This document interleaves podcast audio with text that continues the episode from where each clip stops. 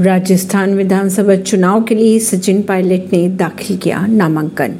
राजस्थान विधानसभा चुनाव 2023 के लिए कांग्रेस नेता सचिन पायलट ने मंगलवार को टोंक विधानसभा क्षेत्र से अपना नामांकन दाखिल कर दिया। नामांकन से पहले पायलट ने रोड शो भी किया और इसी दौरान कांग्रेस विधायक रघु शर्मा समेत कई नेता उनके साथ दिखाई दिए। गौरतलब बात यह भी है कि राजस्थान में विधानसभा चुनाव के लिए 25 नवंबर को मतदान होना है। परवीन सिंह नई दिल्ली से।